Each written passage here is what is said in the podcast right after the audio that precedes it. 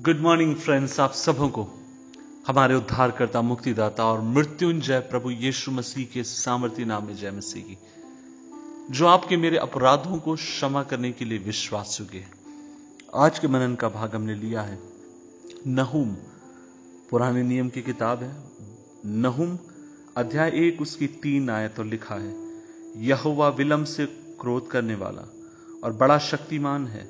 वह दोषी को किसी प्रकार निर्दोष ना ठहराएगा अजीजों परमेश्वर का वचन आपसे मुझसे कहता है कि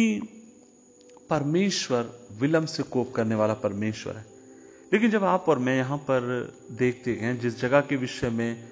नहुम यह भविष्यवाणी कर रहा है वो जगह वास्तव में निर्वे की जगह थी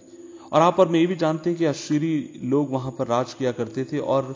वे लोग इसराइलियों के बड़े शत्रु थे और बार बार वे उनके ऊपर आकर आक्रमण करते और न केवल आक्रमण करते वरन इतिहास बताता है कि अशूरी लोग जब आया करते थे उस समय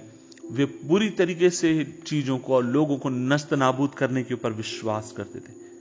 और आप और मैं देखते गए निन्वई का पाप जब बढ़ गया परमेश्वर अपने भक्त योना नबी को वहां पर भेजता है वह इसलिए भेजता था कि योना नबी वहां जाकर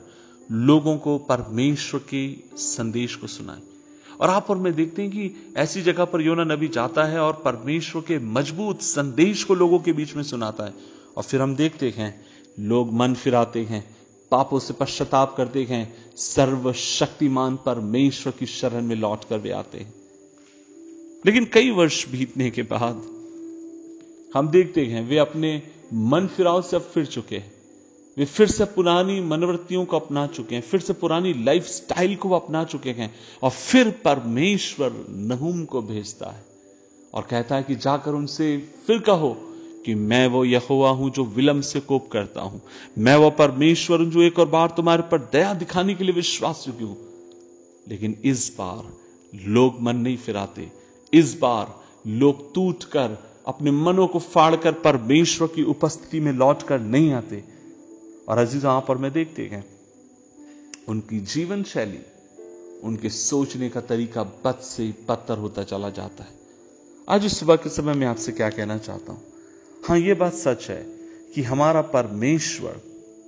माफ करने वाला है यह बात भी सच है कि हमारा परमेश्वर में बहताय से आशीष देता है जब निन्वे के लोगों ने मन फिराया प्रभु ने बड़ी आशीष उनके जीवन के ऊपर ली लेकिन जब उन्होंने अपने मन को कठोर किया परमेश्वर के वचन से जब वे फिर दूर हो गए प्रभु फिर उनसे कहता है कि मैं तुम्हें माफ करने के लिए तैयार हूं मैं तुम्हें अपनी ओर फेरने के लिए तैयार हूं लेकिन करुणा में प्रभु के वचन को सुनने के बाद भी वहां के लोगों ने अपने मन को कठोर किया और आप और मैं देखते गए वे एक दिन नाश हो गए आज इस सुबह के समय मैं आप सबसे कहना चाहता हूं हमने बार बार प्रभु के वचन को सुना बार बार प्रभु के उद्धार के संदेश को सुना प्रभु ने आपको मुझे माफ किया और कई बार आप और मैं उसकी माफी में चलते गए लेकिन कई बार अधिकांशतया आप और मैं उसकी माफी और उसके वचन को भूल जाते हैं और फिर उस काम को करने लगते गए जिससे परमेश्वर दुखी होता गए और आज इस सुबह के समय परमेश्वर आपके लिए मेरे लिए एक संदेश देता और वो ये है मेरे पास लौट कर आओ मैं विश्वास हूं कि परमेश्वर हूं तुम्हें माफ कर कर अपने सीने से लगाने के लिए लेकिन चुनाव हमारा है क्या हम प्रभु की क्षमा चुनेंगे या पाप में जीवन जीना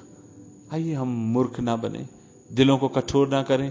प्रभु की क्षमा चुने ताकि प्रभु को प्रसन्न करें प्रार्थना करें प्रभु जी हम धन्यवाद देते हैं इस दिन के लिए तेरे वचन के लिए धन्यवाद तेरे पवित्र संदेश के लिए धन्यवाद और मैं दुआ करता हूं खुदा प्रभु जी जितने भी लोगों ने आज इस संदेश को सुना एक एक के लिए प्रभु जी तू हमें दूसरा मौका देने वाला प्रभु और हम प्रार्थना करते हैं उस दूसरे मौके को हम बखूबी इस्तेमाल करने वाले ऐसी तू हमें कृपा दे मदद कर यीशु मसीह के नाम से मांगते हैं आमीन आमीन आमीन